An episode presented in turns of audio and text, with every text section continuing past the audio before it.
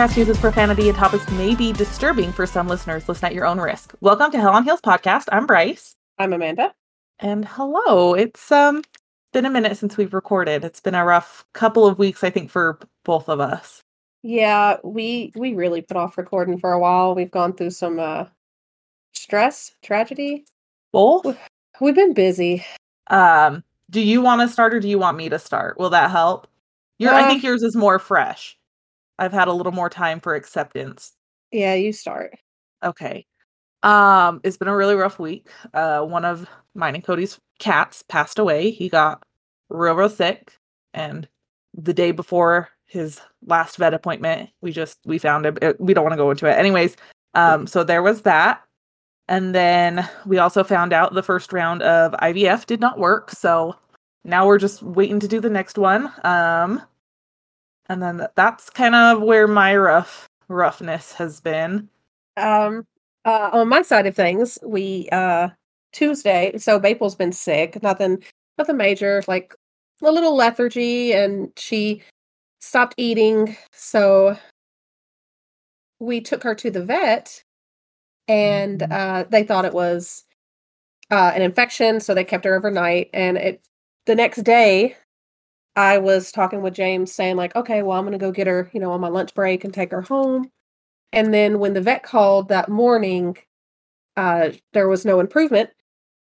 So they did x rays and they found that she was in um, very advanced lung cancer, which was just hard because there was there was no warning there were no signs uh, there was like no coughing or anything like that so uh, i was inconsolable to say the least. Um, luckily, I know there's a lot of bosses out there. I've had a lot of bosses that if I Mhm. was like, "Hey, I'm leaving work. My dog's uh, not going to make it past the day," then I wouldn't have been. You know, they would have given me crap for it. Luckily, my job and my coworkers were awesome, and I told my boss like, "Hey, I, I got to go, and I won't be back today," and she was like, "That's fine." So, yeah, we've just been kind of kind of dealing with that. Um, So needless to say, we we've had a rough couple of weeks. Um Mhm. It's been sad over here, guys. yeah, it's been real real sad. So I think I've got a present for Amanda on its way though for Maple. Um I'm not good at consoling. So, no neither of us are. So that's we just send each other gifts. yeah. Like the day I told Amanda IVF didn't work, she sent me food. I was like, this is the best thing that could have happened. I'm like crying. I'm like, thank you so much for the food. I think I literally sent you something along the lines of I'm not good at this, eat some food about it or something. yeah, eat your pain away. Ah, I could not do that because I don't have your work address and also it, like I was getting, you know, basically minute by minute updates. Um so I sent you something else. It'll be a few weeks before it's there, but you're welcome. I'm so It'll excited. be there. I Thank mean, I can show you now if you really want, but it also can be a surprise. Yeah, I'll let it be a surprise because I also told Okay. James that you sent us something. So, Oh no, it's just for you. okay, even better. Sorry, uh, I didn't think about James in the process, so it's That's just for fine. you. He'll live. I mean, I guess I guess he can use it if he wants, but I don't I don't really see him doing that. So sorry. Um other than that, I think um we we're doing tearing the band-aid off, getting the sad stuff out of the way. I did have one more story. Um, this was before all that happened. I was going to talk about it and I wrote it down so I would remember. So to try to alleviate some of that that awkwardness from earlier, awkwardness, tension, I don't know. The sadness. We're not Yeah. we, we want to move past that because I think both Am- Amanda and I are at a point where we're like, we just don't want to talk about it. Like we're trying to move on and not think about it and cope in our own ways. I'm dehydrated. I don't want to cry anymore. So So let us be. so I did go to my aunt's this weekend before all that happened. Uh, my cousin are back in the country because her and her husband are on a mission trip to Laos and they came home for the summer. So mission trip? I don't know. They teach English. Okay, they're out doing something good. I don't know. Yeah, they're doing like great with their lives and they're in their 20s. So uh yeah, more successful than me and all that. So that's, That's fine. okay. We don't talk about that. um, basically, they had like a coming home for party. It- this is is well, I think it's funny, but they had a coming home party. I went there, and before I went home on Sunday, my cousins from Mississippi they were also there, and they were like, "Hey, we want to go to Buc-ee's. Have you ever heard of Buc-ee's, the gas station?" I have heard of Buc-ee's. I've never been to a Buc-ee's and I don't understand the allure of a Buc-ee's, but I again I've never been to one. Okay, so I have now been to one, and I hate it. Okay. I don't understand it.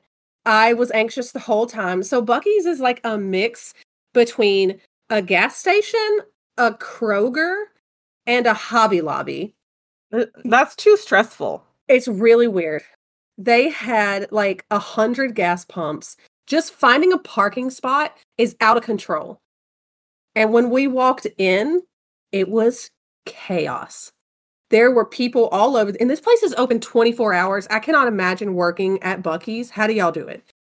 But there are people everywhere. Everything was really expensive. Like there were okay, so they did have like it was like a deli counter, but for beef jerky. And I was like, okay, hold on, I gotta go check that out. And they had all different kinds of beef jerky for $34 a pound. Pardon me? That is so expensive.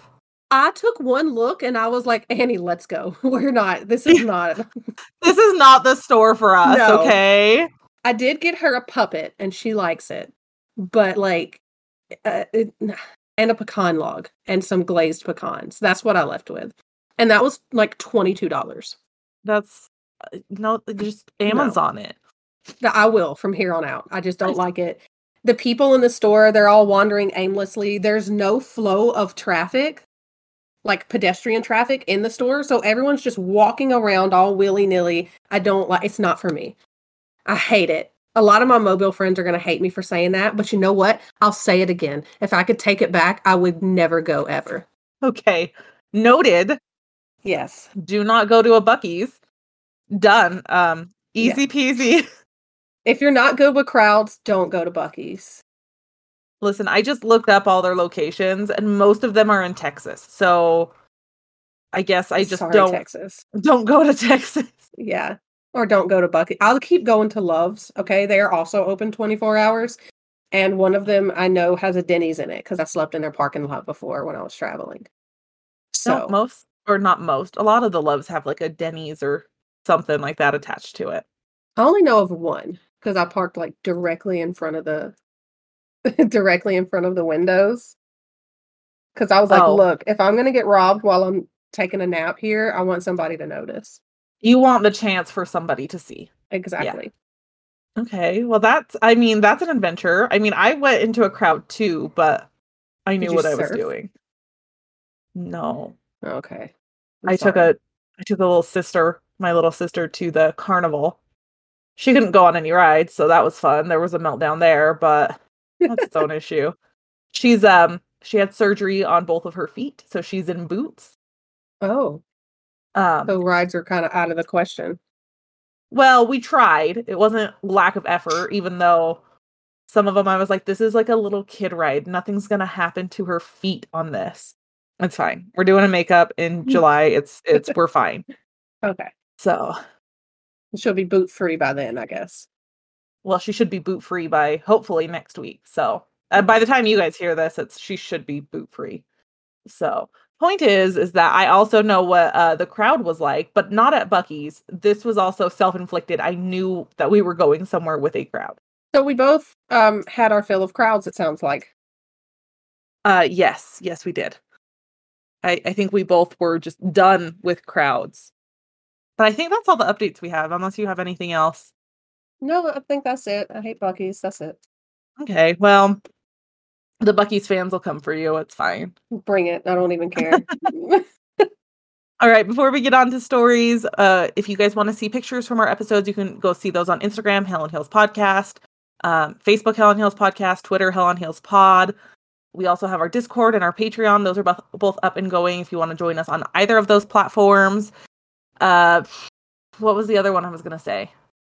I have no idea. Oh, Linktree. That's what it was. Ah, if you yeah. have any issues looking up any of those things, just go to Google Linktree Hell on Heels podcast. We should be the first one that comes up, and that's going to have all the links to all of the things. Um, and then I think, other than that, I'm ready for a story. Okay, well, I'm really glad I did this one. Um, because I'm gonna go ahead and tell y'all right now, it's not true crime, and we needed that. This is a survivor story, and I think we we all needed to pick me up, even if you're not me or Bryce. Even if you're we- not struggling the past two weeks like us. Yeah, I, I think we all needed this, and plus, Bryce has really been coming in hard and hot with the um with the true crimes lately, and I didn't want to do one. Sorry, Tia. It's not my fault. You oh yeah, it's completely your fault. It's been so aggressive lately with the tragedy. The stories call to me. I can't control what calls to me. You can absolutely control what calls to you. You just put in your damn earbuds like everybody else and turn on a podcast. Preferably ours, maybe someone else's. It's cool. Well, I, okay, I can't get inspiration if I'm listening to us. We've already done those stories. We're inspiring as shit, okay? Okay, that's fine, but when I need a new story idea, I'm not going to get it from listening to us. Okay, fine, but just don't get it off that damn website. Just skip I- all of the websites. Just skip them. Get it from a book, okay? Go on Kindle and pick a book. And I That know I'm already going to hate saying that.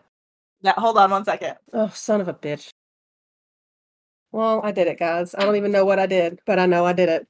So, with that being said, I did forget to mention something. Uh, Cody and I went to Barnes and Noble the other Of day. you did. I don't know why. I got to text him. Why did he let you go there? Um, well, I mean, that was different reasons. He actually wanted to go. I just benefit. Um, I did get two books. Is one of them a true crime? Both of them are true crime. Oh my God. What did I do? Um, I got a book about the family next door, the Turpin children. You know that story, right? I do know that story. Uh, John Glatt. John Glatt's wonderful.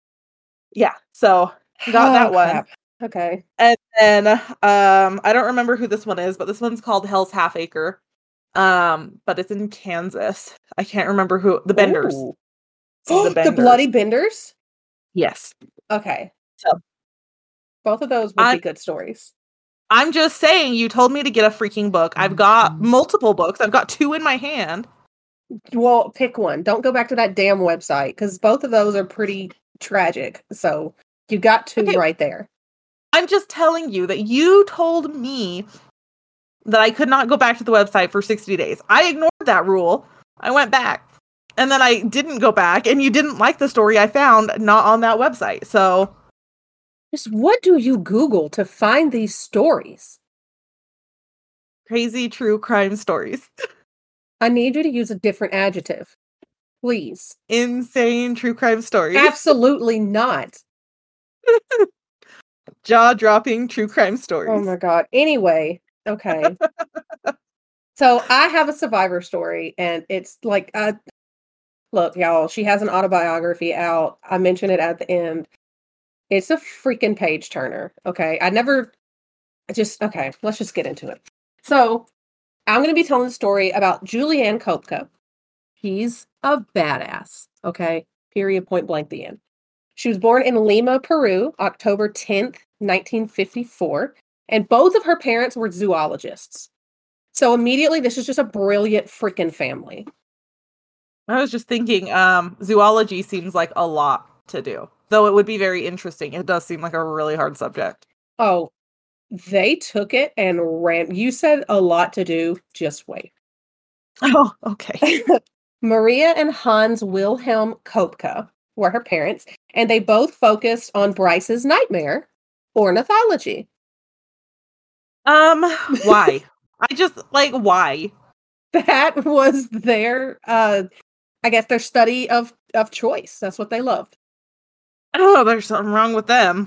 but now they honestly sounded like they were just all things plant and animal. When Juliane was born, both of her parents worked at Lima's Museum of Natural History. And when she was around 14 years old, they moved to this tiny little area called the Amazon rainforest. Oh, okay. Yeah, where they established the Panguana Research Station.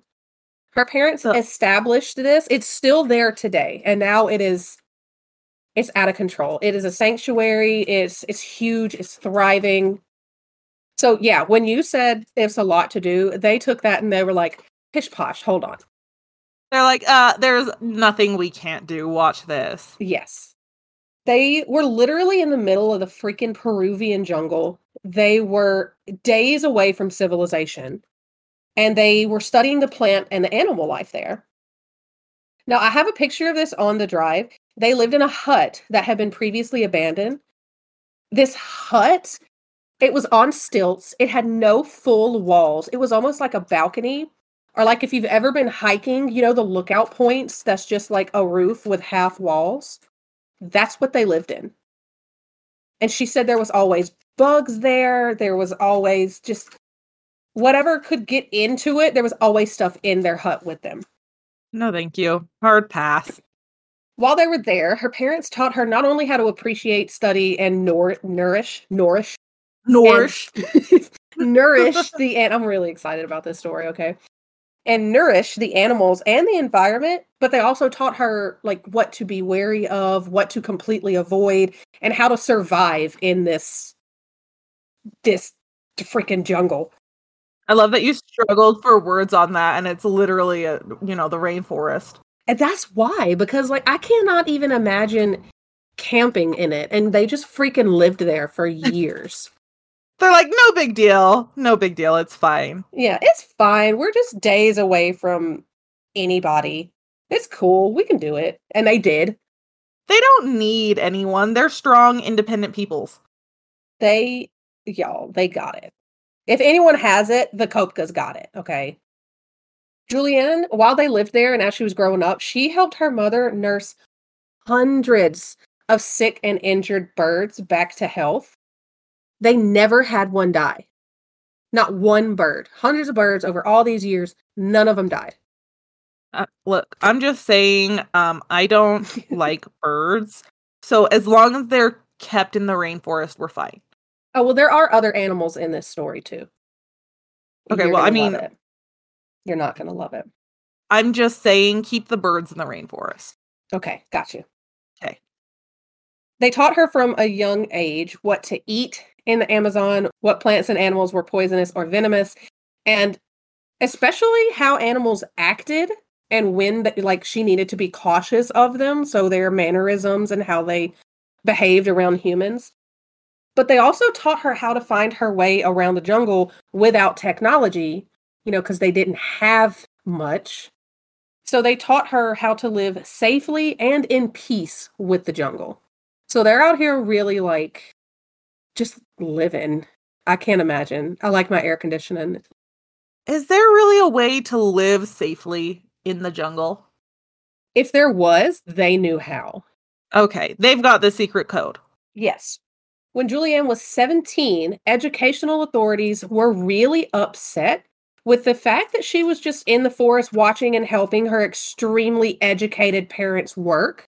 Now, she was being homeschooled, but they wanted her to go back to school and take her exams or she wouldn't graduate. But but that defeats the whole purpose of homeschooling. That's what I felt. And also, like, both of your parents are extremely successful zoologists. Who better to homeschool a child? I'm just that doesn't make any sense to me. It doesn't make sense to me either. I, w- I would want to say, like, maybe her parents were more qualified to teach her, but I don't know. Uh, she was enrolled in Dutch school Lima Alexander von Humboldt, and it's a German international school that was in Lima, and it's a very prestigious private school. So they might have had, you know, like severely qualified, severely qualified? Yeah, sure. Severely qualified teachers teaching these kids since it was so I think your word you're looking for is highly. that's a better one. Yeah. Okay. I, I mean, I guess the only reason that I would think like, oh, they want her to go back is if they can see like, hey, you guys aren't she's not passing these homeschool or whatever requirements we have for the homeschool. Mhm. But I still, f- I guess right there it's kind of fuzzy for me because there's got to be a reason behind them wanting her.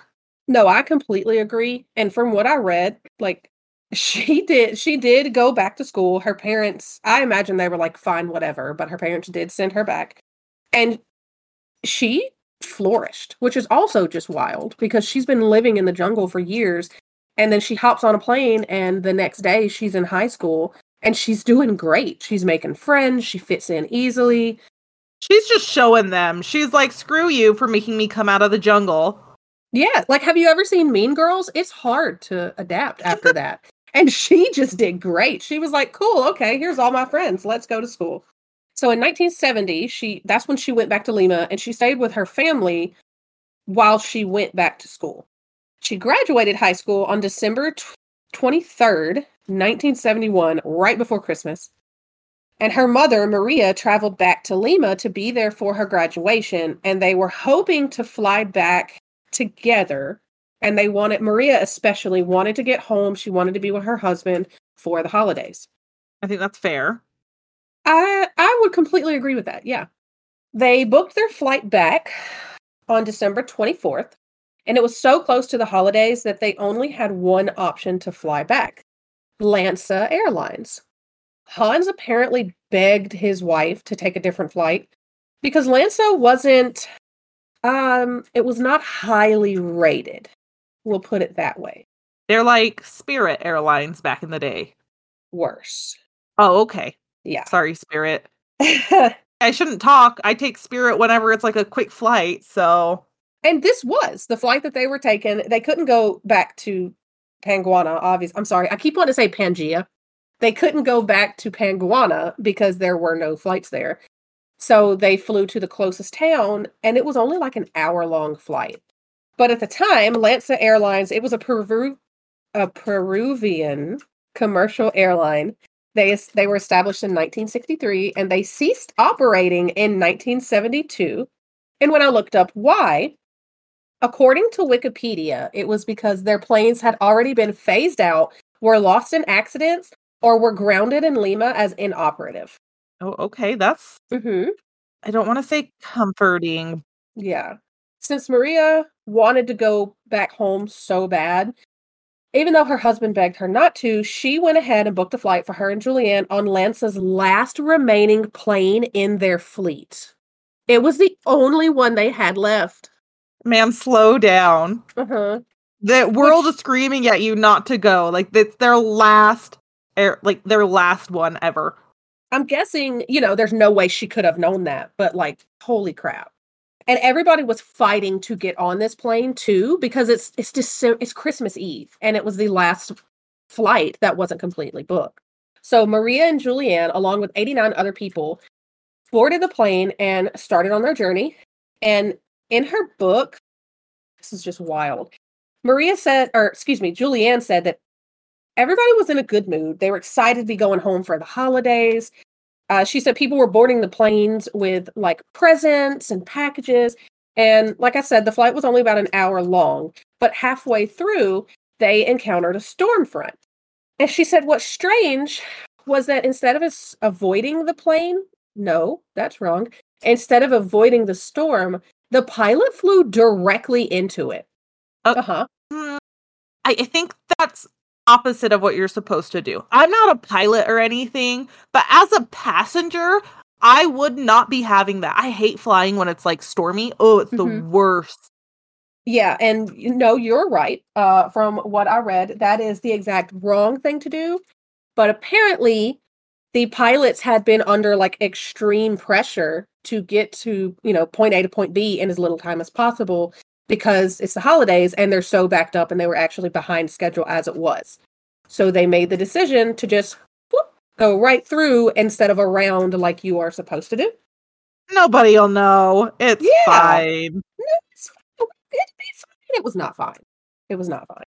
Juliane said that it was all of a sudden pitch black in broad daylight and lightning was flashing all around them.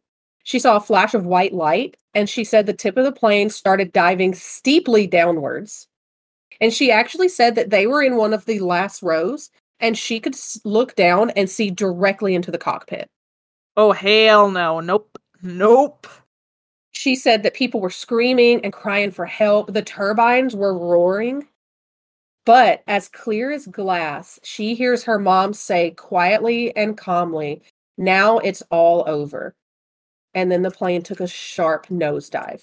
The right wing of the plane had been struck by lightning, and the plane started to fall apart before plummeting to the ground. Um, I don't think that's what's supposed to happen. It's not.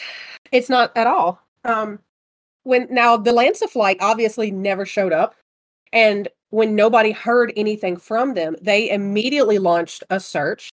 Hans Wilhelm Koepcke, he never knew his wife and daughter were on this flight. He thought that Maria, you know, took his advice or listened to him pleading with her and got another flight. He found out that they were on this flight the next day when they were listed as passengers on the news. Can you freaking imagine? I would have a complete meltdown. Yeah, I would I, I don't know. I don't even know. I would have to be institutionalized probably because I would I would break down. Now Juliane, she says that she blacked out during the crash but when she came to, she was still strapped in her row of seats, and it was a row of three seats. Juliane was in the middle. She was still strapped in, and she was spiraling 10,000 feet to the rainforest below. She woke up as she was hurtling towards the earth. I think that's the least ideal time to wake up. I read that she fell at 45 meters per second that's 166 miles per hour. No thanks. She was in the middle seat and she was by herself. She had no idea where her mom was because she wasn't beside her anymore. And as she was falling, she said she kept like blacking out and coming to. She crashed through the canopy of the forest and she blacked out again as she hit the ground. And then she woke up. She survived the roughly two mile fall. How? I, j- nobody knows. Wear your seatbelt, I guess. Like, I don't understand how. They do think that that had a lot to do with it, the seatbelt. But they, she thinks that maybe the uh, the storm front caused like resistance as she fell, and along with her still being strapped into the seats, the seats obviously caused resistance, and then the canopy of the rainforest is so dense that could have also broken her fall a little bit. But basically, scientists have argued back and forth over how the hell she survived this. So when she woke up, she wasn't in her seatbelt anymore. She was under the seats. And from the way she described it, it sounded like they were kind of like a makeshift shelter. And she thinks that she had come to at some point and released herself from the seatbelt and crawled under the seats because it was raining. She was soaking wet from the rain. She was covered in blood and mud. She had a deep cut on her right arm, and it sounded like it was kind of like on the back of her arm because she had to really strain her neck to be able to see it. She had an open gash on her leg. She ruptured a ligament in her knee, and she had a broken collarbone, which makes me really nauseous just to even think of. But she said that both ends had pushed up one on top of the other, but it did not break the skin. So she didn't really feel any pain from it. Nope. She had a cut Absolutely not. over her left eye. And this cut was so bad, her eye had swollen shut and she lost her glasses. Girl. Oh, and n- no big deal. She also had a concussion on top of all of this other shit. I can only imagine. Like, I've Yeah. never even had a concussion. So she's got all this shit. Mm-hmm. And she girl. later in her book, she actually she was kind of she said the concussion kind of worked in her favor because it made her mind really foggy. So all she could think about was survival, was what she needed to do to survive. Mm-hmm. Look, I had a headache last night and I went to bed early, and she's over here like falling out of a plane. So she crawled out from under the seats and she stood up and she immediately blacked out again. So she woke up the next day And every time she stood up, she would pass out or she would be like on the verge of passing out. And she kept trying to get up regardless of this. And she eventually pulled herself onto her knees. She kind of chilled there for a while. And after a while, she moved to her feet. And this is when she stood up and she looked around and she said the reality of the situation she was in really hit her. And she said there wasn't much wreckage around her and she was completely alone. Oh, that would not. Nope. No, thank you. She, at this point, was determined to find her mother. But before she did that, she had enough wherewithal to put on her oxygen mask and she started looking for water. She drank the water off of the leaves around her because it's the rainforest. It had rained and there wasn't any, you know, water source near her. So I w- I wouldn't have even thought to do that. First of all, I would be looking poison ivy, but she knew she knew what to avoid because she grew up here. So that's how she survived for the first little bit was she would uh, lick the water off of the leaves. Oh god, I don't even I'd be like, "Why? What do I do now?" I just sit there not knowing what to do. Yeah, as a grown ass adult, yes. I would be like, okay, I think on Naked and Afraid, he like drank pee or something, which no, you're not supposed to do that, by the way. But she started looking around the crash site for anything that might be useful, and she found basically nothing. She did find a bag of candy and a Christmas Stollen, which I had to Google, and it's like a German fruitcake. But she said she left that there because it had sat in water for two days. It was muddy. It was gross. So she took the candy.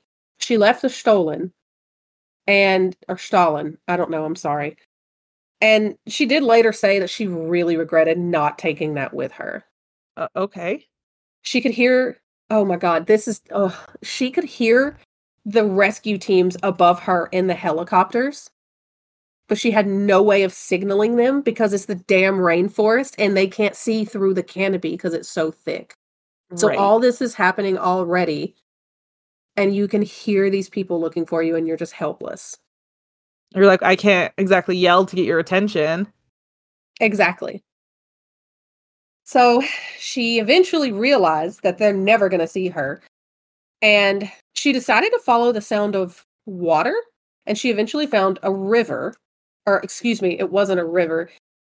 She found like a little spring that turned into a rivulet, which is what I, I had to Google that because I've never heard that word. And apparently it's just it's a super tiny stream. And she just follows it because she knows that, you know, eventually this is going to take her to water. And it does. Again, I wouldn't have known that. I would have just been like, oh, where's this water going? I don't know we you and I would both be dead a couple times over at this point. Oh, absolutely. She followed this rivulet, and I'm going to keep saying it now because I learned a new word. But she followed it, and this wasn't just you know a simple little walk down the riverbanks. This it was it was just a tiny little stream, so she really had to follow it, and she had to travel through bushes. She had to climb huge rocks and fall and like fallen trees she's already fell out of a plane and now she's having to climb shit. So it did slowly get bigger and it eventually opened into a stream. And she was exhausted and it was starting to get dark. So she found a suitable place to sleep. I don't know where that is in a rainforest, but she did. And she slept next to the stream that night.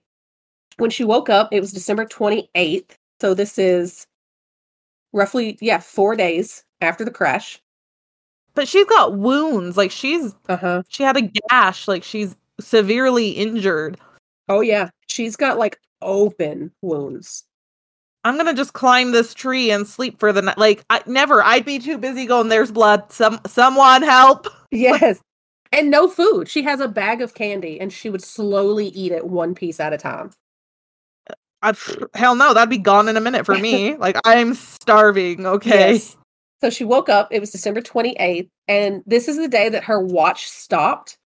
So after oh this, she just had to like guess and try to keep track and count the days. I hate when their watches stop. I hate Why does that. the watches have to stop? She's been through enough. I mean, I guess at least it lasted when it did. I, but it's still the worst. she kept following this winding stream through the rainforest. So it's, you know, it's not just a straight shot. No, she's having to, oh, she's having to follow this thing. And she finished her last piece of candy.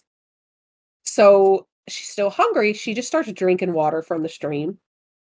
And by this point, it was a river, and she was still following it when she heard a familiar sound.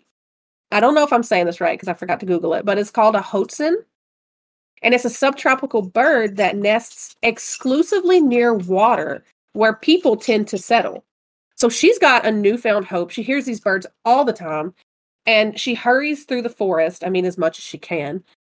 And she finds the bank of this huge river with not a soul in sight. And she's heartbroken at first because she really expected to find people here. And she can hear the helicopters fading away. And she said she felt at this time like this was just like so crushing because not only is she again realizing she's completely alone, she said she got angry because she felt like the helicopters were giving up.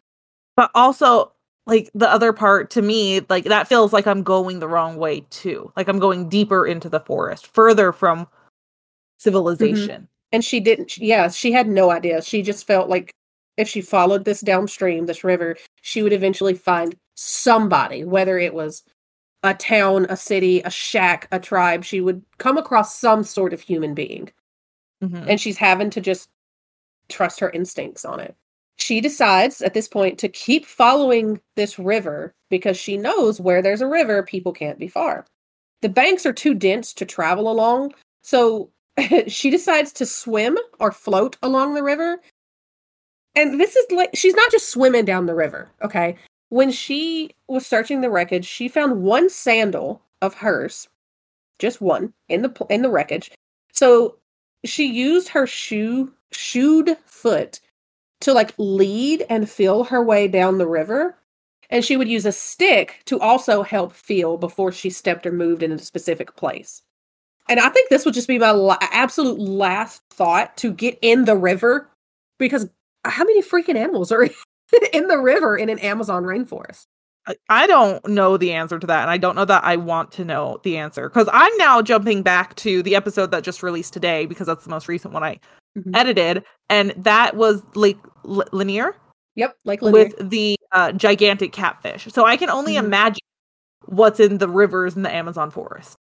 Well, I can tell you a little bit because Juliane knows. Oh, okay. Thank you, Juliane. So she said that she knows that stingrays rest in the shallow water, so she can't wade through it, just you know, walking through the shallows. She said she kept an eye out for piranha, but she learned that fish are only dangerous in standing water. She expected to run into caimans. What are those? A caiman is like the um the I think a South American and maybe African alligators. Oh hell no. Yeah. Yeah, those.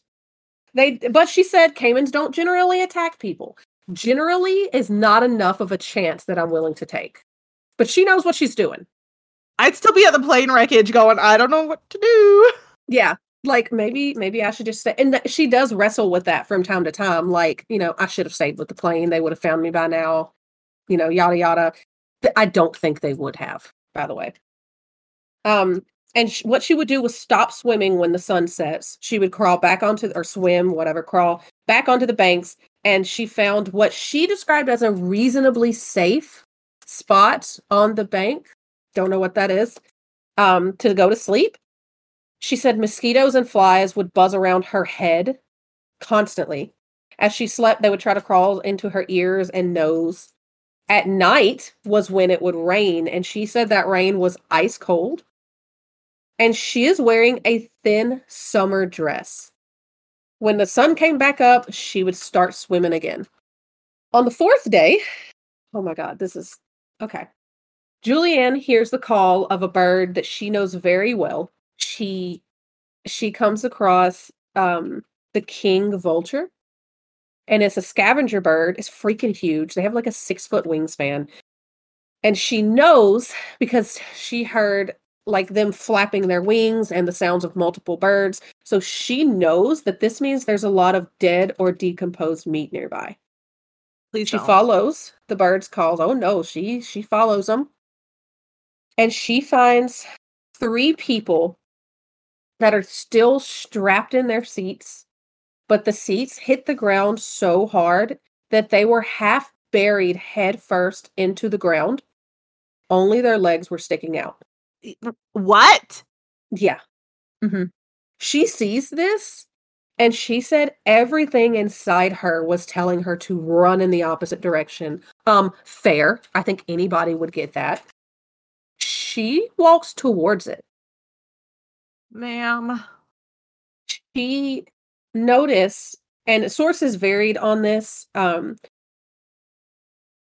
I read that one of the passengers was a woman, and I also read that all three of them were women. And during this time, she is desperate to find her mother. So she like has to know. What she does is take a stick to remove the shoes, and she sees painted toenails. And her mom never painted her toenails. So she knows, like, you know, it's still sad, but these women are not her mom. She starts to look around for anything else that she might be able to use to survive and still found nothing. This was the night that she also finished that candy. So she had no food. Um they crashed in the rainy season, so there was no fruit on the trees. Even if there was, she had no tools and no way to climb to get this fruit. At one point around this time, the canopy opened and Juliane sees a rescue helicopter and she starts throwing stuff. She's screaming, she's waving her hands, and the plan, the excuse me, the plane hovers and then flies away. She watches it fly away. Oh, they don't see her. So it's about seven days in, and her wounds are horrible. Understandably. Probably infected. Oh, yes. She said the cuts on her arms and legs are starting to hurt and look bad. I would assume infection. I mean, she's walking through the rainforest with one shoe. She's in a dirty river. Just there's constant, you know, bugs flying around her all the time, which that alone would drive me one mosquito, y'all. One mosquito will drive me up the wall, and she's just got them constantly buzzing around her. She said the gash on the back of her arm was really hurting and it felt hot. So when she strained her neck to get a really good look at it, there were maggots in it. There were maggots in her arm wound.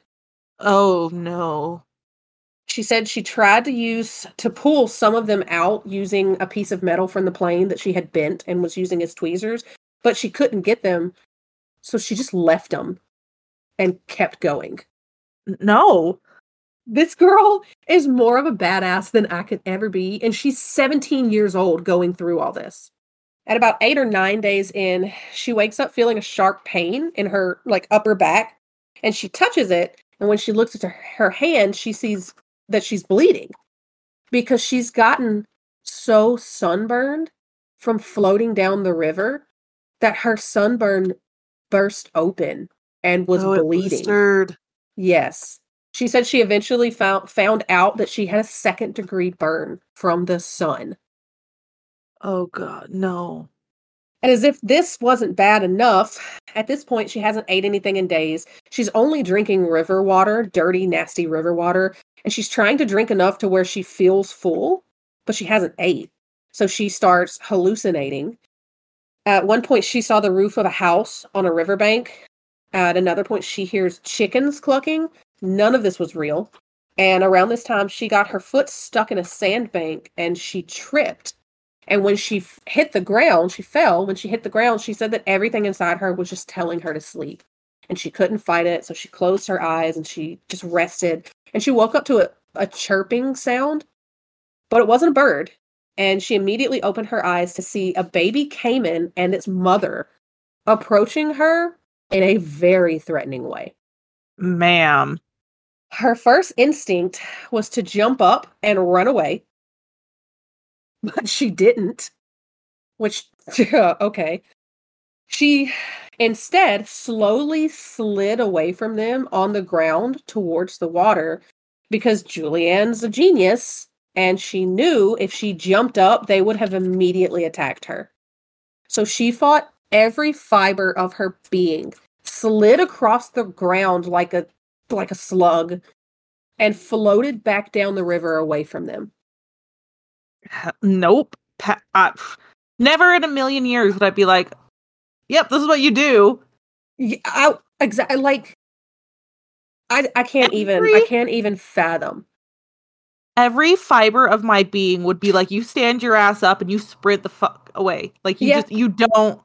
hmm Dad, if you're listening to this, you didn't you didn't teach me well enough what to do to survive in the wild. All this glamping. It's like she was just born to to do this. I I don't even know. It's it's so crazy. I was blown away at this story. So she's still just drifting down the river, and the sun is starting to set, and she needs to find a place to sleep again. And she sees a gravel bank, and she climbs out to sleep. She says she dozed off for a few minutes, and when she woke up again, she saw a boat. And she rubbed her eyes and she looked like three more times, and it was still there. So she swam over and she touched it, and it's real and it's in working order. So she starts looking around and she finds a footpath that is like deliberately man made. It had been cut through the brush. And it led to a shack with supplies. And then there was another path that led deeper into the forest. So she's checking out the shack and she finds a can of gasoline. She remembers that her dad had once used gas to clean a wound on a family pet. Yeah, you see where this is going? I don't know. That's not how you clean wounds. I think it is when you don't have another choice. And that's what she did. She poured it over that gash on the back of her arm. And she said the pain was intense. I say that's unimaginable because you were pouring straight gasoline on a maggot infested wound on the back of your arm. And she said, as she poured the gasoline on it, the maggots started burrowing deeper into her arm. Sorry. She, uh, you guys might not have heard that, but the maggots burrowing uh, deeper got my gag reflex there. Uh huh. Okay, sorry, I'm ready. So this actually worked though, because she pulled about 30 maggots out of her arm that night. Oh, oh God, no. There was no. there was way more in her arm. She considered at this point taking the boat and continuing going down the river because she said that it was really common. I didn't know this, but apparently it's common in the rainforest for hunters to make up a little camp like this and then, you know, use it for a couple months and then just completely abandon it and leave everything there. So she had no clue if anyone was ever going to come back here. But she didn't want to take the boat because she said if she took that boat, she would be abandoning someone else. Ma'am, stop Yeah. it. Yes.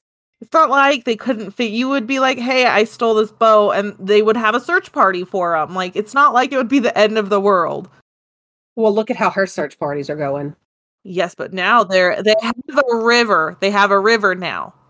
hmm So at least she can be like, I just followed this river, go up this river. Don't take Yeah. any turns, you know?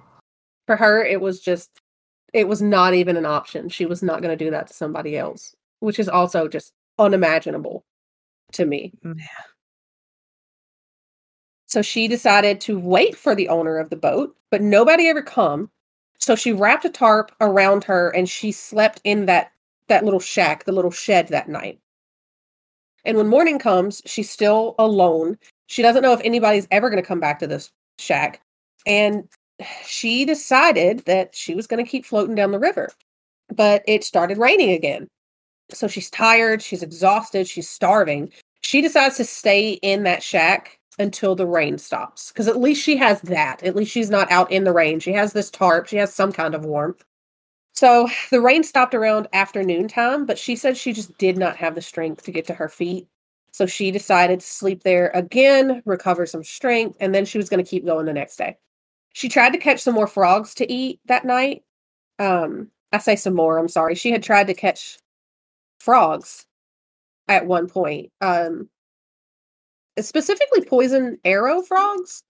Um, which I didn't know was possible, but I guess there's like a sack in them that you have to avoid. I, I, I don't know anything about it. If anybody knows, Juliane's going to know. Oh, okay, Juliane. I guess Yeah. catch your frogs. I Well, she she never was able to catch any frogs. She was too weak. Um, she wasn't able to catch any of them, and so she's kind of just sitting there dozing in and out. And it's around sunset when she's drifting off to sleep again, and she hears voices. She sits up immediately, and then she starts telling herself, "No, this is just this is another hallucination." And she's mm. trying to like rationalize with herself, but they won't go away. And she's desperately trying to convince herself that this isn't real when three men walk out of the forest and they stop dead in their tracks when they see her in that shack. And she says to them in Spanish, I'm the girl who was in the LANSA crash. My name is Juliane. These men, they obviously know about this crash because it was all over the news. and it wasn't like they're finding she found something not far from their camp. Yes. Like they're probably finding things too. hmm Yeah. Well, the um, yeah, I'll I'll tell you about it in a minute. Um, but yeah, these men are like flabbergasted, to say the least, and they were all forest workers. So this wasn't their their camp, but they like hustled her back to where their camp was. They gave her um they gave her food, clean clothes, clean dry clothes. They gave her fresh water. They tended her wounds. Um, when they found her, she had had no food in six days. She had been drinking dirty water from the river. She was soaking wet and freezing cold. She was wounded.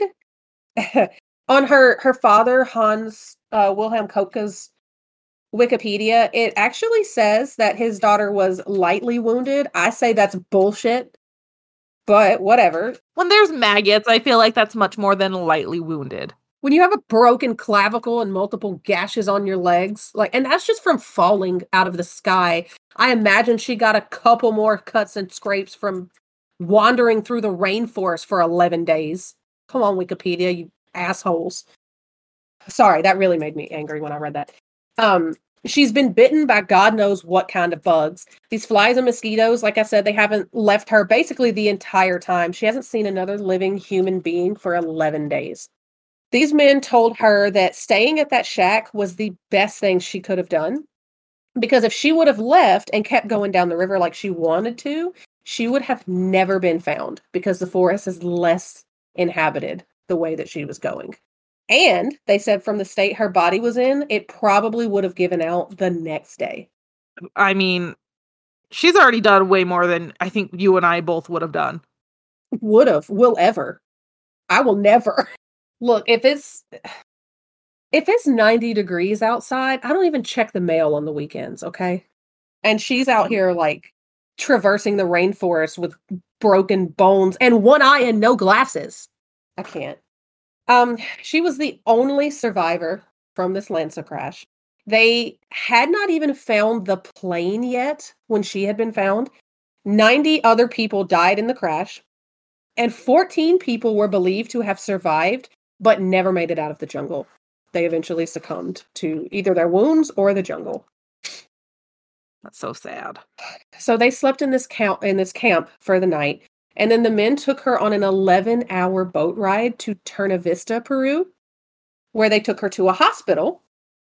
But uh, she was treated there before they had to fly her to another hospital for better uh, medical attention. They had to put her on a, another plane because if they would have transported her in any other way, she would not have survived. Like they had to get her there as quick as possible, which I understand. Life but flight, yeah. Yeah, she homie just fell out of a plane, and now you're putting her in another one. Yeah, but hopefully this is a better better plane. I oh, I hope so. I would imagine so. Coming coming from going to a hospital, I hope so. God, she spent months recovering in this hospital, but after she recovered from numerous injuries, she assisted search parties in finding the crash site and recovering bottoms bodies of victims. Ma'am, Why would Yeah. you even go back? I wouldn't have even stepped back into I someone would say rainforest and I would have a breakdown. Yes. Oh girl, I am not even done. Okay. But yeah, she she helped them find other people. Um it was unclear on if she helped or not, but her mother's body was discovered on January 12th, 1972. And Juliane later said that it killed her because her mother was believed to have initially survived the fall. That that would be hard. Mm-hmm. Juliane eventually returned to Germany, where she went on to study biology at the University of Kiel, and she graduated in 1980. She then went on to earn her doctorates from Ludwig Maximilian University of Munich. And while she was there earning her PhD, she went back to Panguana to study Amazonian bats, and she stayed there for 18 months. Don't go back to that place. She married Eric Diller in 1989. From what I could tell, they're still married. And they're just, I guess they're just creating amazing offspring. I don't know. I hope they are because uh, I don't think I, I mentioned Juliane Koepcke is amazing. She specializes in bats. Eric Diller, he was an entomo or is, excuse me, I believe he's still alive. He's an entomologist specializing in parasitic wasps. So these are just smart people reproducing all the time, and I love it. Okay, first of all, I don't like the fact that he specializes in parasitic wasps. Like that sounds horrible. I mean, it's kind of super interesting, though. I'll give him that. Is it better than birds? No. Do the damn birds at this point. I haven't heard the word parasitic with the damn birds. So after her father died in the year 2000, Juliane, she became the new director of Panguana. Stop it. She lives there part of the year. She divides her time between Panguana and the Bavarian State Collection of Zoology in Munich, where she's a librarian. She doesn't stop, y'all. She's on planes all the time, willy nilly, flying through the air, going back to Panguana, going back to Germany. She's She's like, it's no big deal. It's Yes. fine. I survived it once. I'll survive it again. For me, I'd be just dead. I don't even know. Oh, I would. They would have. I- don't know. I would have said I was gonna say they would have found me in the river. No, they would have found me in the belly of a caiman. I was gonna say they'd find me still sitting exactly where I landed. hmm Eating on a soggy Christmas cake.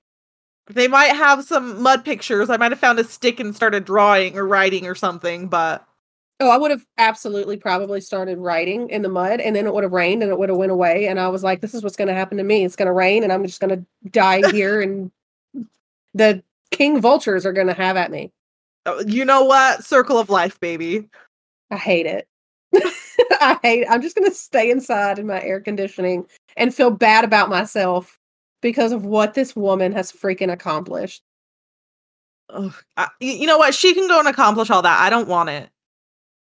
And she, she's y'all. She's just freaking amazing. Panguana has flourished under her. I know I mentioned it earlier. She's she's so amazing. If y'all, her autobiography is called "When I Fell from the Sky: How the Jungle Gave Me My Life Back."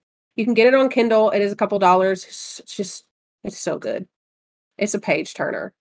I don't know that the jungle gave you your life back. I'm not going to give the jungle credit. I'll give you credit for that.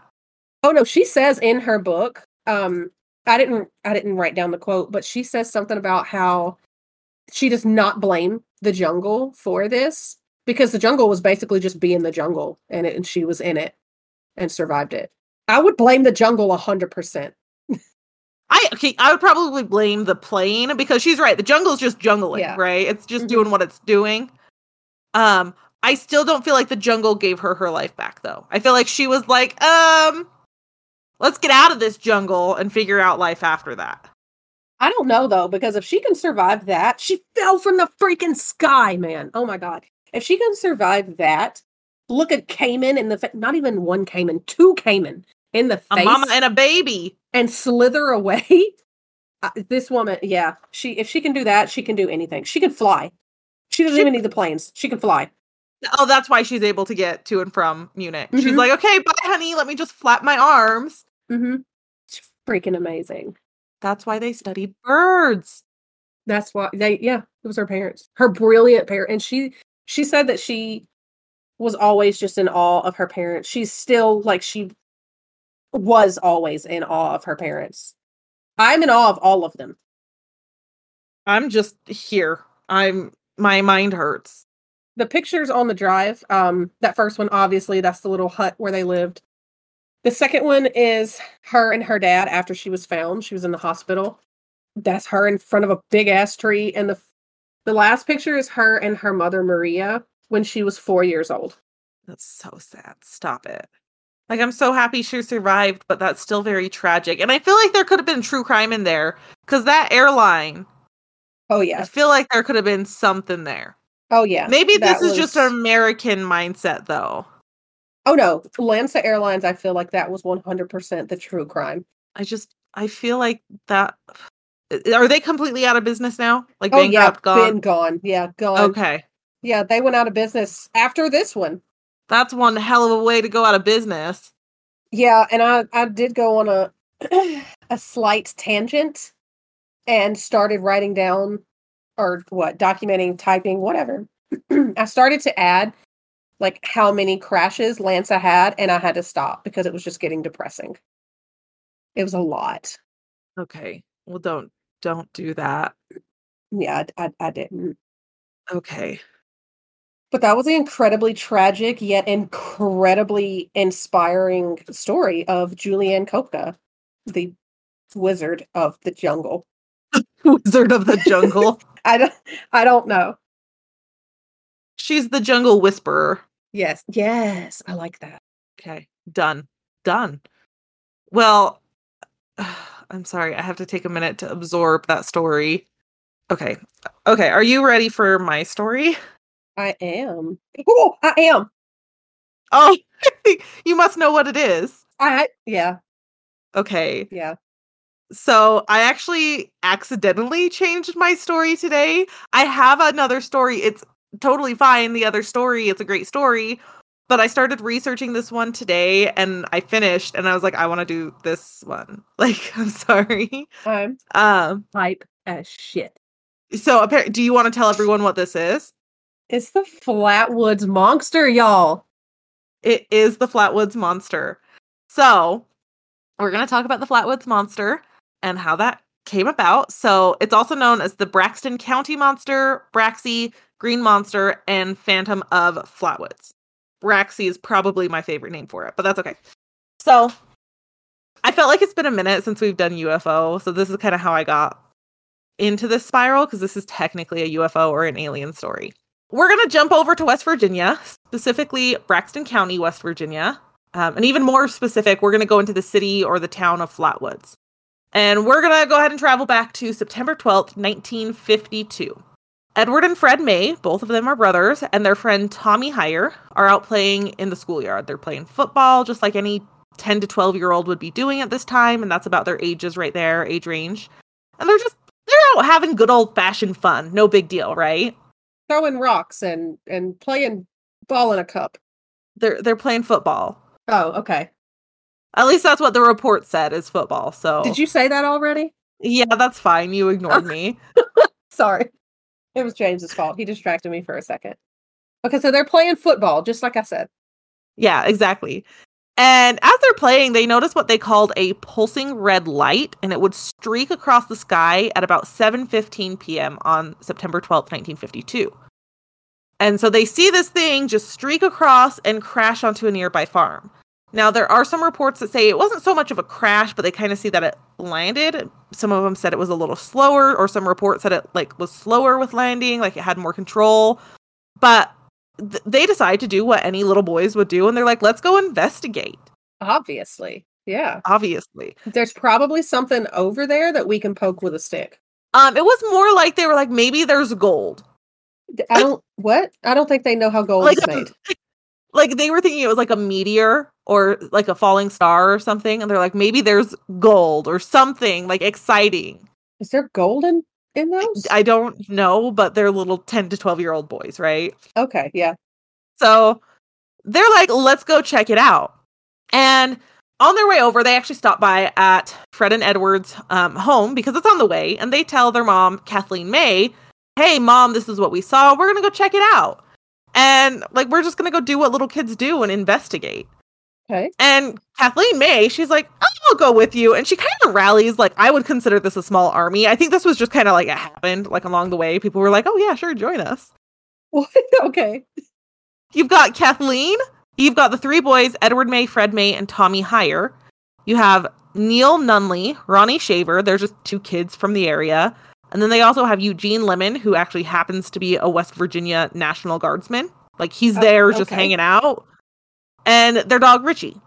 I love that these boys tell their mom, like, hey, we saw a light fall out of the sky. We're going to go check it out and look for gold. And she's like, that sounds like a great idea. Dinner can wait. Let's go. They've probably already had dinner at 7:15 p.m. Oh, wow. We eat late here. Well, we've had dinner. You Okay. had dinner. Yeah, like okay, they see it at 7:15. Okay. The cobbler can wait. Yeah, yeah. So they're on Yeah. to dessert waiting for that. But Okay. all of the boys, because Kathleen's the only woman, but all of the boys a- range from the age of 10 to 17. So none of them are very old, like they're still teenagers. And they're like, let's go. let's go check it out. What did you see? I wonder what it is. Cool. Um, and just as a little background about the May family, they were pretty well known and pretty well liked in the area. I mean, many describe Kathleen as just a fun and feisty person. She actually grew up in Flatwoods, so she was known. Like she was a well-known local. And Flatwoods is not a big city. Not a big city by any means. A lot of people described it as they don't have a lot of people coming into Flatwoods. You're normally like born and raised here type thing. Okay. They have the occasional transplants, but not very frequent. And so, you know, they the group heads on up and they start kind of looking, scouring the area where where they saw this object. And when they reach the top of this hill, they state they kind of they were seeing this pulsing red light basically the whole time from what I understood. And they see this and one of the kids like they're looking at this thing and they're like I don't know what the hell we're looking at. And one of the kids ends up pointing to something in a tree. And Eugene Lemon, this is the the National Guardsman, like he's 17 years old, he's just a kid, but he ends up pointing his flashlight um, in the direction that the little kid was like, "Hey, look over there in that tree." And that's when the group sees it. Gold. No, quite the opposite. um, they would see a tall figure, and they de- would describe it as man-like, had a round red face. Its face was surrounded by a pointed hood shape. To me, it kind of looks like a headdress rather than a hood, but that's just from the pictures. The figure was estimated to be about 10 feet tall. Its eyes, like the where its eyes would be, the shape of its eyes, it emitted a greenish orange light and it had either a dark black or a dark green body.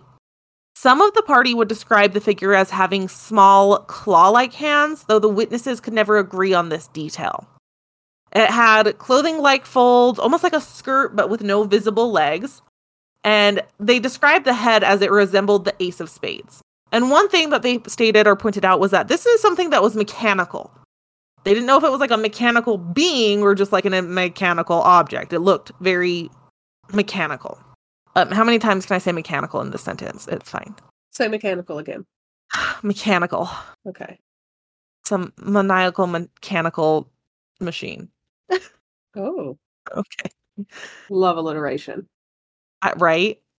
Just to note, some of the witness accounts do vary, but some vary because they stated there was a dense mist in the area, and the figure would then reportedly make a hissing sound and start gliding towards the group. No. And this this group does the sensible thing.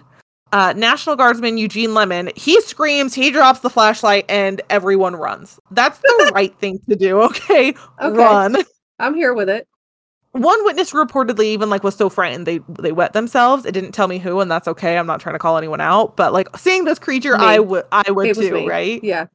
And like their family dog Richie's running away with his tails between his tail between his legs. Like it just it's chaos, right? Like it's even said that Eugene Lemon tripped over one of the younger kids with him trying to flee. He's like every man for himself. Goodbye.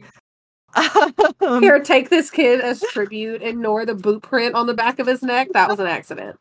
Yeah, I didn't mean to do that. There you go. Bye. Poor kid. He's got a mouthful of Yeah. mud, and now he has to run from the Flatwoods monster. Right. Um, but the group would also note, like they're running, but they end up noting that that mist in the air that maybe caused some confusion about what the creature looked like. They called it a pungent mist, so it didn't smell great. Oh, Um, so he's yeah. I'd run too. it you know what? It smelled bad enough that the party stated they were nauseated, just really like they were not feeling well for even days after the event. Oh my. Yeah. And there are a lot of reports that the family dog, Richie, had died from inhaling the fumes. However, Fred and Ed both stated that wasn't the case. So when you see those reports, I'm just telling you what Fred and Ed said on a documentary and that the dog was fine. Okay. That was just an exaggeration. Now, the group, they, I mean, they take off, they go tell local authorities who were actually already investigating reports of a crashed aircraft in a different area, area under somewhat similar circumstances. Like s- no one's Oh. called and said there's this creature here. They just said there's a downed aircraft. So like local authorities are looking. Now, Okay. interestingly enough, up to six crafts were seen over West Virginia in the same time frame that day. So six different red streaks across the sky. Yep. Oh, Yep, yep, yep. Now, police they searched the area of the crash site and they said they saw, heard, and smelt nothing. They're like, whoever smelt it dealt it. Like, I don't know what to tell you guys. We're moving on.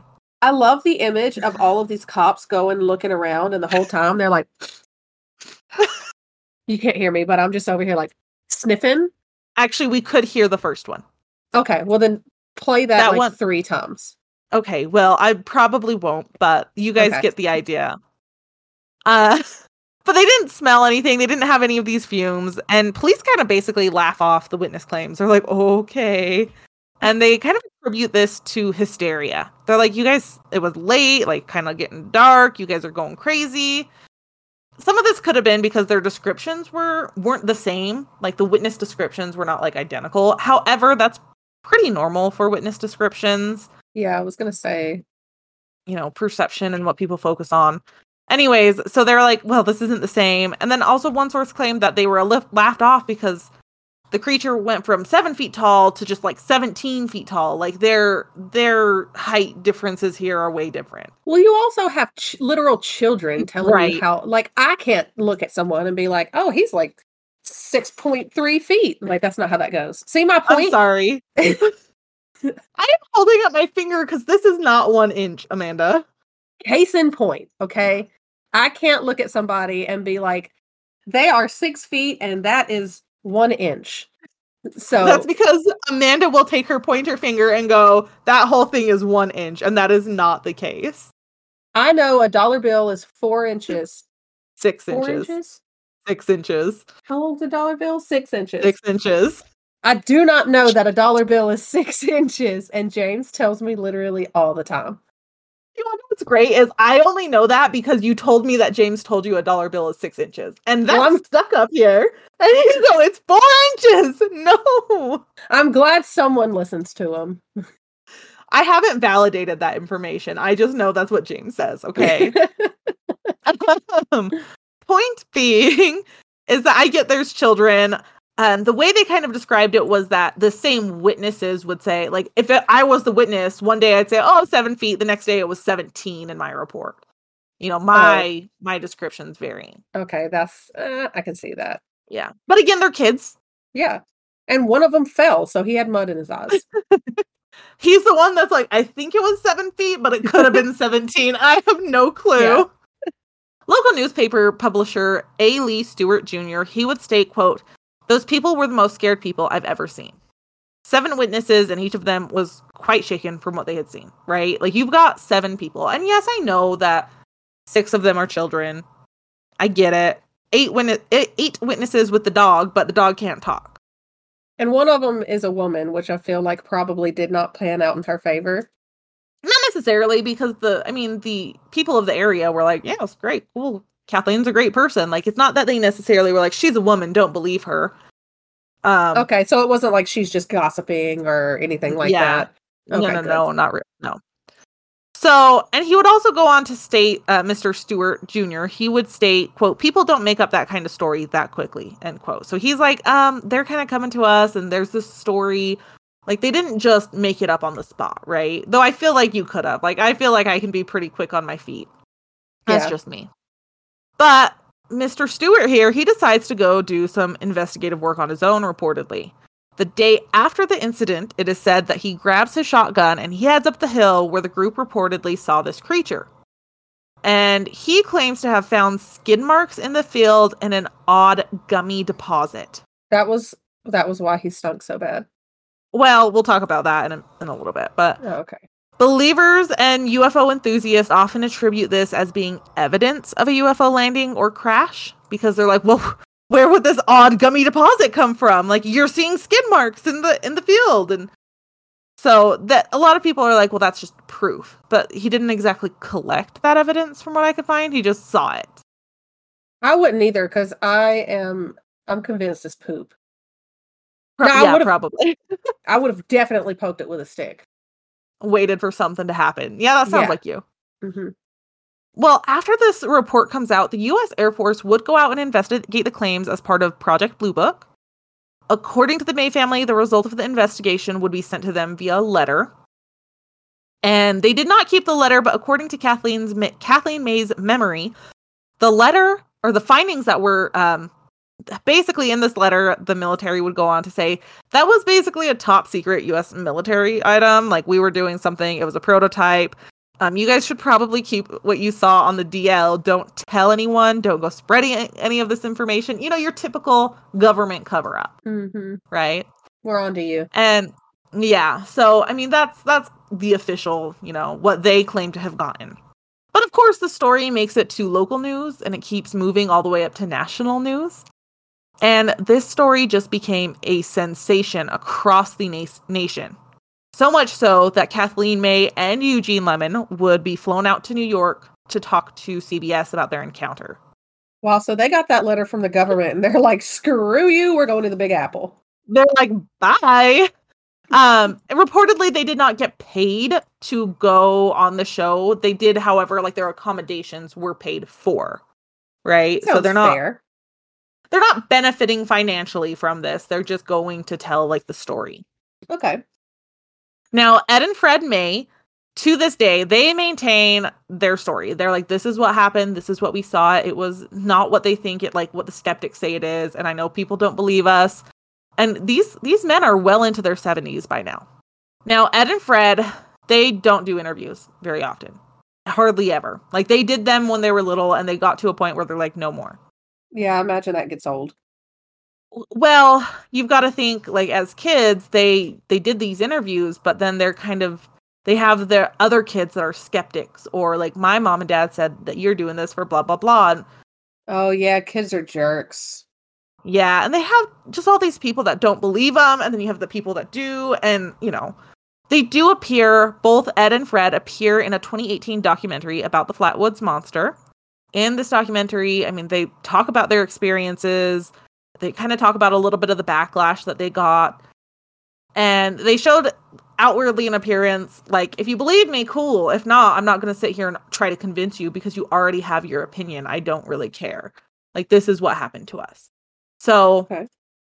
that's where those two are right now. Again that was a 2018 documentary. I did watch that. Um, i had to watch it twice because i fell asleep the first time but real tired. Fair. Now, this gets a little bit more interesting because those are, you know, those are Ed and Fred's experiences. But what's interesting is that prior to the events on September 12th, there's another reported sighting. Mm-hmm.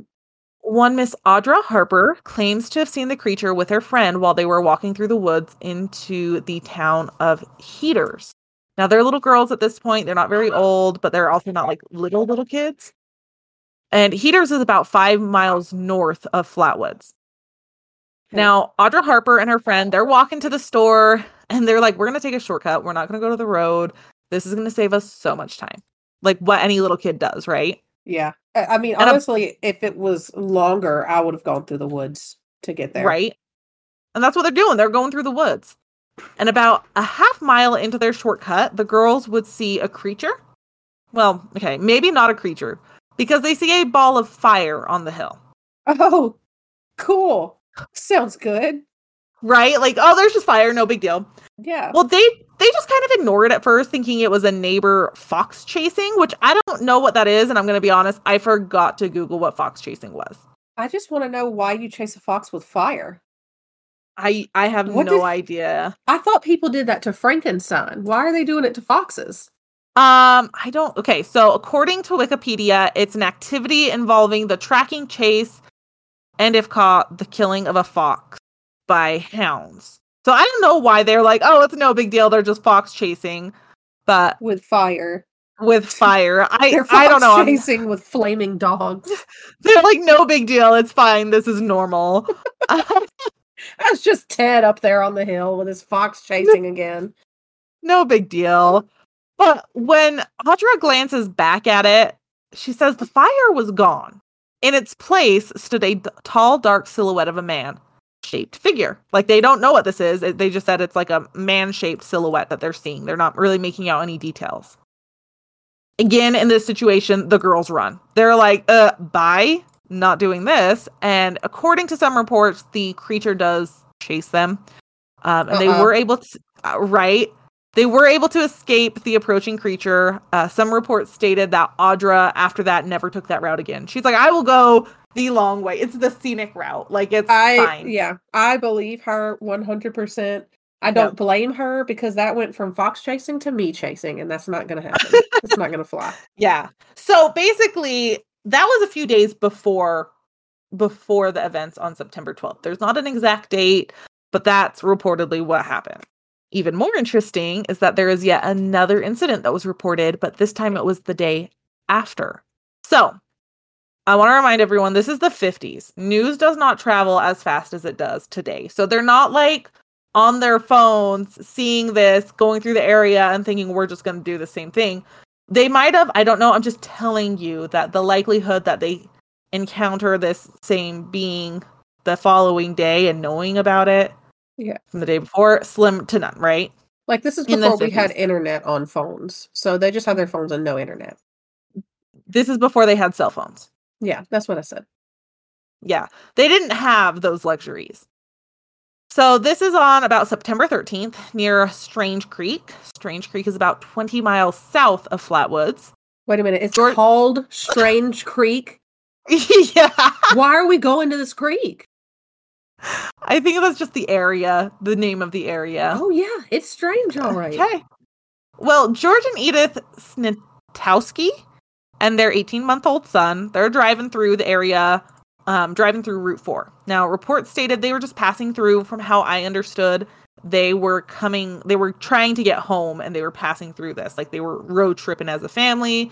They had extra time, so they decided we'll take the scenic route. And they were kind of taking the taking the scenic route, y'all. I know. Listen, I know that when Cody and I go to Flaming Gorge, the scenic route for us to get home involves Skinwalker Ranch, so we just don't do that anymore. Sounds like a good yeah, that sounds like a great decision. My point of saying that is the scenic routes have weird shit on them, so just don't do them. Yeah, don't go. Anyways. Now, again, they were just passing through, they're not in this area, and on Route 4, and it is the middle of the night for them. Like it's late, they're just driving, and their car just kind of dies on them out of the blue. No big deal. Strange, but okay. Uh, so George tries to restart the car, but nothing's working. And he eventually he starts smelling something, and he's like, "Oh no! Did the engine catch on fire?" Now, some reports state that he was quick on his feet, got out, um, and he was checking the engine to make sure it didn't catch fire. Like his family's in that car. Damn it! Right, yeah. He has to do the thing that everyone always does. and He has to go around, pop the hood, put his hands on his hips, and stare at it for a second. Exactly. And he saw Yeah. no flames, at least coming from the car. So he's like, I don't know. Other reports stated he never got out. So uh, Also, good whichever choice. one, right? But that's when they would see a bright light fill the dark sky. Again, late at night, they were stranded. And the couple would see a 10 foot tall creature hovering near the car. How, how far is near? It didn't tell me how close. Um, Uh-huh. But if George was outside of the car, he was quick to get back in the car. Okay. Um, okay. The description of this creature was very similar to that of the the Mays description. So Mhm. same creepy thing, except for in this version, the creature was not wearing this hood. It instead had a head that looked reptilian. And Okay. the, like I said, the family, they're obviously in the car, and this creature passes the car. And as it passes, they report that it would drag its lizardy hand across the hood before just drifting off into the woods. So he scratched my car. I didn't say he scratched. He just like touched. He was like doing the dust, the white glove check, and he probably went like this and was like, "You got to go for a car wash." Yeah, we've been traveling, bro. Like you don't have to because I just imagine if he's okay, if he's lizard esque, he's either and we've already established it might have claws. So he's either got claws or he's got like reptilian skin. He's just sliding his little re- just how Don't touch my shit. Yeah, what a what a rude prick. Like my car's broken down. I'm probably in the middle of the road. Do you really have to be that extra just across the street? Well, yes, because as soon as this monster is out of sight, the car was magically able to start again, and the family does again the right thing, and they drive away. They're like, "Bye, done." and they never went to Strange River again. Strange Creek. They, there either. they never went to Strange again. Okay. so those are the events that kind of add up to the Flatwoods monsters. Monster. Now, of course, there are skeptics. We always know there are skeptics, and they, of course, there's a great explanation for what they saw that night. Would you like to guess what the skeptics think everything was? Was it an owl? So, skeptic Joe Nickell, he, we've heard him so much. He has an answer for everything. Okay. Oh boy. And I know that we have mentioned him several times. I think on every UFO case, we have mentioned Joe Nickell. Joe Nickell. And I'm going to tell you, I dislike him more and more every single time. Every If I had single a UFO case. For every time every we nickel. Joe Nickell. Oh, God. I would have like a dollar right now, okay? a whole ass dollar. But Nickell states that the light in the sky that the boys saw was just a meteor. It's likely it was just a meteor. There had been an observed meteor that went through Maryland, Pennsylvania, and West Virginia that night. So that's confirmed. Okay. Okay. So that's probably what they saw. And the pulsing red light that our whole crew kept seeing, that was just an aircraft navigation or hazard beacon. No big deal. Okay. Uh-huh. uh-huh, Which- uh-huh. Of course, there were three flashing red aircraft beacons that were visible in the area that night, like confirmed. Okay. But what okay. about the big alligator in uh, a robot costume? With Uh, he doesn't on? really he doesn't really tell us about that one. He he's more focused on the events of September 12th with the Mays. Mhm, mhm. Okay, I need an explanation here. Okay, well, he also mentions because at the beginning the description was that the this creature's face was red, right?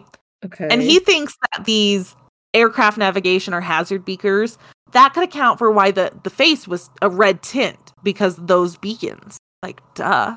What are they? Two feet away? I have no clue. Okay. And the creature, well, based on the sounds it made, the shape, the movement, and all the things, Mr. Joe Nickell believes that the creature the crew saw was just a startled barn owl on a tree oh limb. oh my god, I'm so sick of people. Do owls hiss? I don't they Okay, look. smell pungent, sir? Listen, I he- okay, so he believes, let me just finish what Mr. Nickell believes before I go on my tangent. He believes that the witnesses' perception was distorted due to their heightened anxiety at the time of the events. Like we they're were going on an adventure. We were not anxious. We were going to find gold. There was no anxiety. Everybody was in a great mood. Right. So, okay, here's my thing is how many damn times are we going to blame owls for being aliens? We've got the Hopkinsville um the Kelly Hopkinsville case. That was blamed on owls. The freaking leave the owls alone. I'm pretty sure owls were, were blamed for Mothman too. They were. That's what I was going to say. They're also blamed for multiple cryptids. Leave owls alone. But okay, but also even owls look, I am not I don't like birds, okay? Uh-huh. But how many cryptids are blamed on owls or birds of some sort? Like a All lot. Yes. Like m- all of them, yes. You know what? I think as we the people, we know what owls and birds look like. Okay, we're not stupid. Stop gaslighting us, Joe. Joe Nichols says we are ignorant as hell. Okay, but I also started thinking about this and let's just say high, heightened anxiety for me and I see an alien, I would think to myself that's a fucking terrifying bird. And I would leave. I'd be the person that'd misidentify an alien as a bird from my heightened anxiety because I'm so afraid of them. I'm trying to defend you here, but I got nothing. I'm sorry. I I tried to defend myself. I've got nothing. you and I would see a freaking alien. We'd be on our adventure to go get our gold. You'd see an alien. I'd be like, Amanda, that was just a bird attacking us. Let's just go. I feel like I would turn around and I would be like, Bryce, did you see that? And you would be just gone. There would just be dust. And you would be texting me to find out where I was, and I'd be like, that was a big ass bird. I was not doing it. I would be like, you dumbass, that's a whole ass alien. Get back here. Oh, that's even worse. I'm not coming back. I just feel like they're like, you guys are idiots. It's a bird. Okay, no, they're not all birds. They're not Stop all blaming the owls. And like you said, like if people know what owls look like. Okay, if you if you live in an area where it's like the sun's going down and you're like, let's walk into the woods, probably barefoot, let's be honest. All of them were barefoot. You know what an owl looks like. Right. Like you we all know. Like I know there's different type of owls, but I can look at an owl and be like, "Hey, that's an owl of some sort." Exactly. Yeah. Anyways, and I'm still okay, I'm still confused though. Like how this isn't this is this is a lizard in a metal costume. I was thinking like a plankton style robot. The robots that Plankton always has on SpongeBob, he just sits inside of them and you know does all his mechanical villainous things. That's what this is. It's a lizard in a robot and he's thinking that people mistake it and it's really just an owl with a freaking Just airplane beacon making it look red. you know what? I think I've decided just now that Joe Nickell is an alien and he's just protecting his kind by gaslighting all of humankind to believing it's an owl. That's exactly what's happening. Joe Nickell yeah. is an alien. Yes. Sorry, Joe. I I mean, I'm not, I'm not sorry, stop, Joe. Stop gaslighting us, okay? Yeah. Like Now, he also believes that the green metal skirt thing that they saw the creature wearing, it was just the foliage beneath the perched owl creating an illusion. Again, gaslighting me. I know what freaking leaves look like. I Please know stop. what bush looks like. Yeah. Exactly. Matter of fact, I just ate huckleberries off that same bush last week. So, Okay, yeah, it's fine. jerk. They also believe that the fact that the witnesses couldn't agree on if the creature had arms or not proves even more that the like the fact that it was a perched owl because some witnesses saw its talons but interpreted it as outstretched claw like hands, others did not. Look, homie dropped the flashlight, okay? He saw it and was like, "Bye, done." Yes. He trampled a little kid to get out of there for God's sake. He had to wipe the mud out of his eyes. Look, okay, it's not their fault. And like you said, different people focus on different things. So depending on where those hands were, uh well, I was going to say I'm the kind of person that like I look at hands. I don't know why. But like what is he holding? Is he holding something? Is he holding a gun? How long do I have to run here? I need to know. Apparently, they were just talons outstretched for people. I don't know. I believe them. Now, you remember that odd gummy substance that they claimed to find the following day? The poop, yeah. Yeah, sure. that oil or substance reportedly seen is believed to have been from local, local boy Max Lockard. Max admitted that he'd taken a joyride around the area in hopes of seeing something after hearing the reports. Though paranormal investigators are like, no, no, no, no, no, that's residue from a tr- that like that's not residue from a truck. That is definitely spacecraft. I'm so confused on what kind of truck he drives right now because my Buick does not leave patches of gooey oil underneath it. I- You know what? In the 50s, I don't know. Like, I don't know. oh, that's probably what happened. He changed his oil out there. Oh, yeah. He's like, oh, yeah, this Mhm. is a great spot for an oil change. Yeah, he's like, "Oh shit, I just hit 3000 miles. I got to do this now."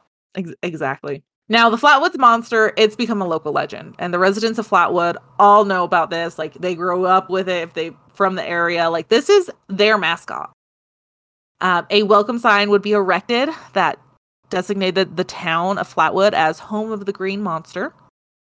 The town also ce- celebrates the legend annually during the Flatwood Days Festival. I could not find dates for it, so I'm still looking for that for 2023. I'm assuming it'll be in September since it was in September in 2022. But I did find an annual Flatwoods Monster Convention on September 9th in Sutton, West Virginia. Okay. So, So- we just got to go to West Virginia. Yeah, the, all the good stuff there. And Sutton is not far from Flatwoods. So it's kind of like the surrounding areas all celebrate the Flatwoods monster because they're like, we're all right here, we're homies. We all have some part of that history. There is also a Flatwoods Monster Museum in the town of Sutton, like a whole ass museum dedicated to this monster going.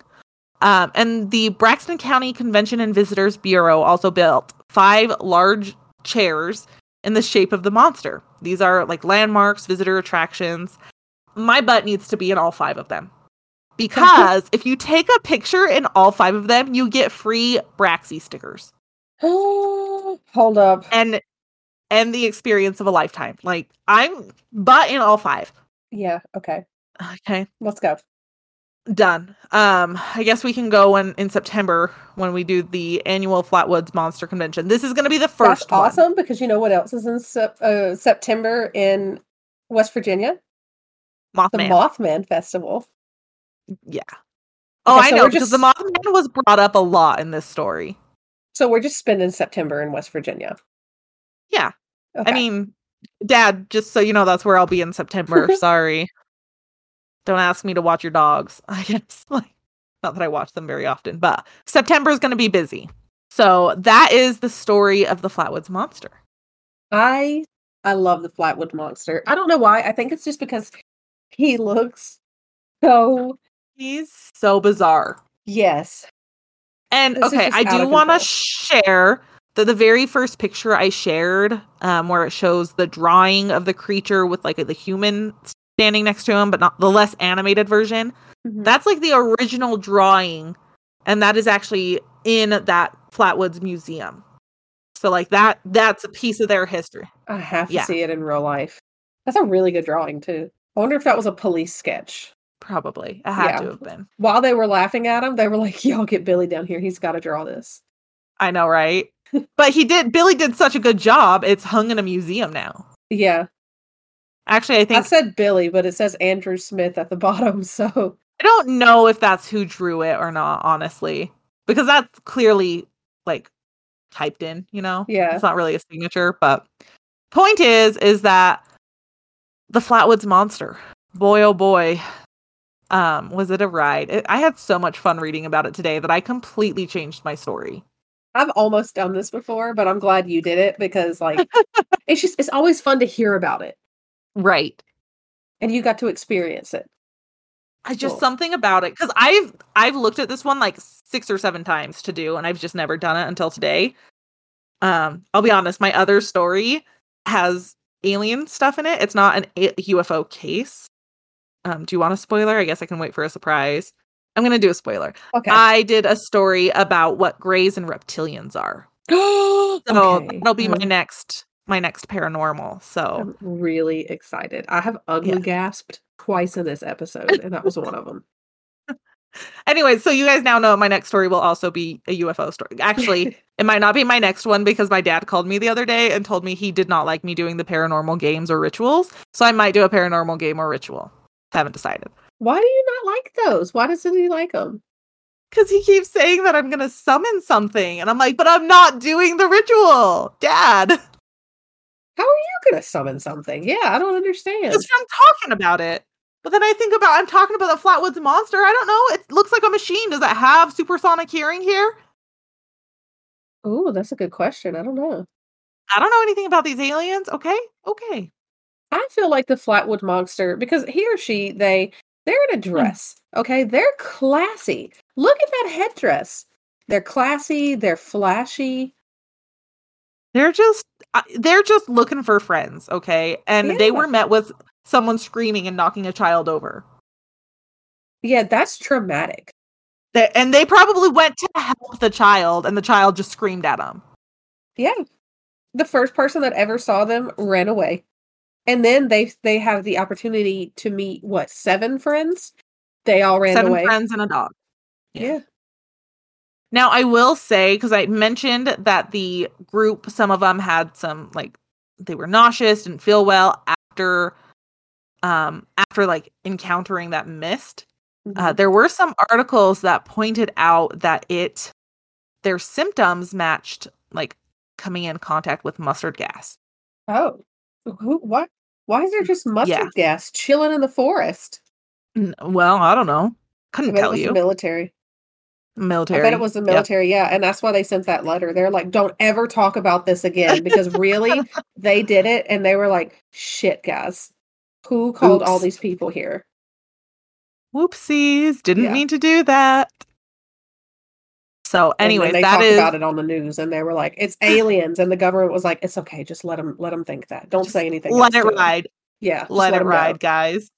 So, all right. Well, thank you all for listening to Hell on Heels podcast. To see pictures from this episode, you can follow us on Instagram at Hell on Heels podcast, Twitter Hell on Heels pod, or Facebook by searching Hell on Heels podcast.